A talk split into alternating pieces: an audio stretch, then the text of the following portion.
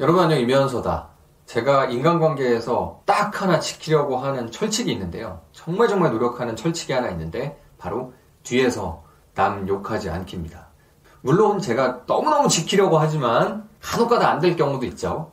뭐 저의 부족함, 저의 공격성, 저의 인격적인 함량 미달 때문에 발생하는 일이겠지만 그래도 기본적으로는 절대로 뒤에서 남 욕하지 않으려고 노력합니다. 저는 거의 확신을 가지고 말씀드릴 수 있는데 뒤에서 남 욕하지 않는 습관, 그런 의지적인 노력은 적어도 제가 긴 인생을 산 건 아니지만 제 인생 전체를 통틀어 봤을 때 항상 옳은 결정이었습니다. 항상.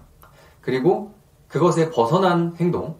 뭐 저도 어렸을 때 꼬맹이 때 아직 그런 사회적인 감각의 발달이 완숙미가 덜할 때, 뭐 중학생, 저학년 때, 뭐 이럴 때는 저도 뭐 뒤에서 남 흉도 보고 뭐 했죠. 그런 경험들 종합적으로 다 펼쳐놓고 생각해 봤을 때 뒤에서 남을 흉보지 않는다는 거는 항상 옳은 결정이었습니다. 항상. 논리적으로 설명하기가 좀 엉성하긴 한데 결국 말은 돌고 돌아요. 안 좋은 이야기를 하는 건 좋은 얘기를 하는 것보다 재미는 있고 또 그 한순간에 유희는 될 수 있는데 오락같이 하는 거죠. 누구를 흉보고 누구를 욕하고 이런 게 그냥 자기들끼리 서로 있을 때는 그 사이에서는 그게 즐거울 수 있어요. 재밌을 수 있어요. 뭔가 그 순간에 개별적인 유대감을 만들어주는 것 같기도 하고 또 흉보면은 뭐 웃기잖아요. 재밌잖아요. 통쾌하잖아요. 근데 결국은 그게 돌고 돌고 돌고 그 대화의 비밀성 을 보장할 수 있는 장치가 사실상 없는 거나 마찬가지고 그리고 인간관계는 계속해서 변하고 심지어는 사람도 변하기 때문에 누군가를 특정 시점에서 흉보고 욕하는 거는 나중에 미래 그 어느 시점에서는 그게 틀린 말이 됐을 수도 있고 이상한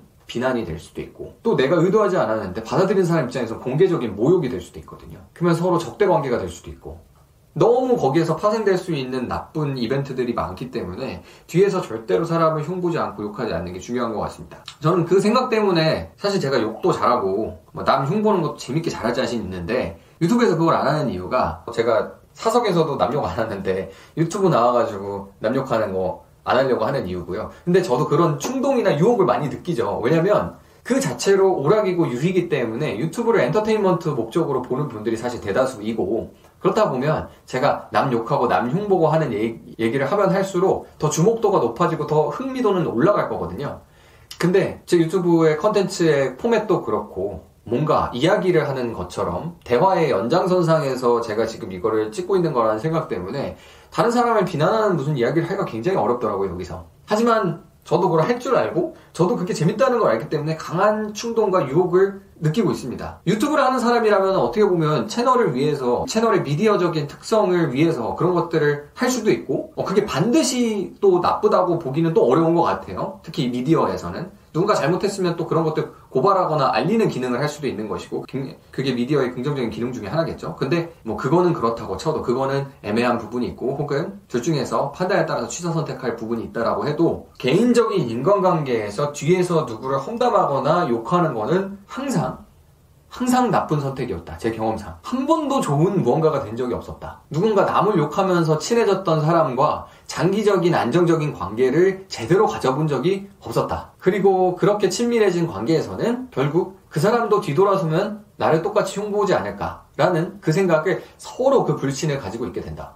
라는 겁니다. 거기에서 또 파생되는 원칙은 누가 너를 욕했대라고 말을 전하는 사람에 대해서도 경계를 해야 된다. 뭐 이런 게 있을 수는 있지만 그거는 상황마다 조금 다양한 케이스가 있는 것 같아서 차치해 놓고 오늘 제가 무조건 강조드리고 싶은 부분만 다시 한번 말씀드리면 항상 옳았습니다. 남을 험담하고 남을 뒤에서 안 보는 데서 욕하지 않는 것. 그건 항상 옳은 선택이었습니다. 저는 남을 앞에서 욕하지 않는 것도 중요하다고 생각하긴 한데 그거는 의사소통의 스타일이라고도 볼 수 있을 것 같고 절대로 절대로 뒤에서 욕하지 마십시오. 제 주변에 그 어디서 말을 전해 듣더라도 그 누가 자기 욕을 엄청 많이 했다고 해도 목에 칼이 들어와도 남의 흉을 안 보고 남의 안 좋은 이야기를 안 하는 분들이 몇 분 계신데 저는 그분들을 리스펙하고 신뢰합니다. 그리고 정말 100%의 신뢰를 드리는 이유도 그런 면모를 관찰하고 아, 저걸 배워야지. 나는 아직 수양이 부족하다라는 깨달음 때문에 그렇습니다. 그러니까 여러분께도 강력하게 권고드립니다. 제 인간관계 철칙 자신 있게 권유드릴 수 있습니다. 절대로 뒤에서 남의 험담하지 마십시오. 아마도 항상 옳은 선택일 겁니다. 뿅.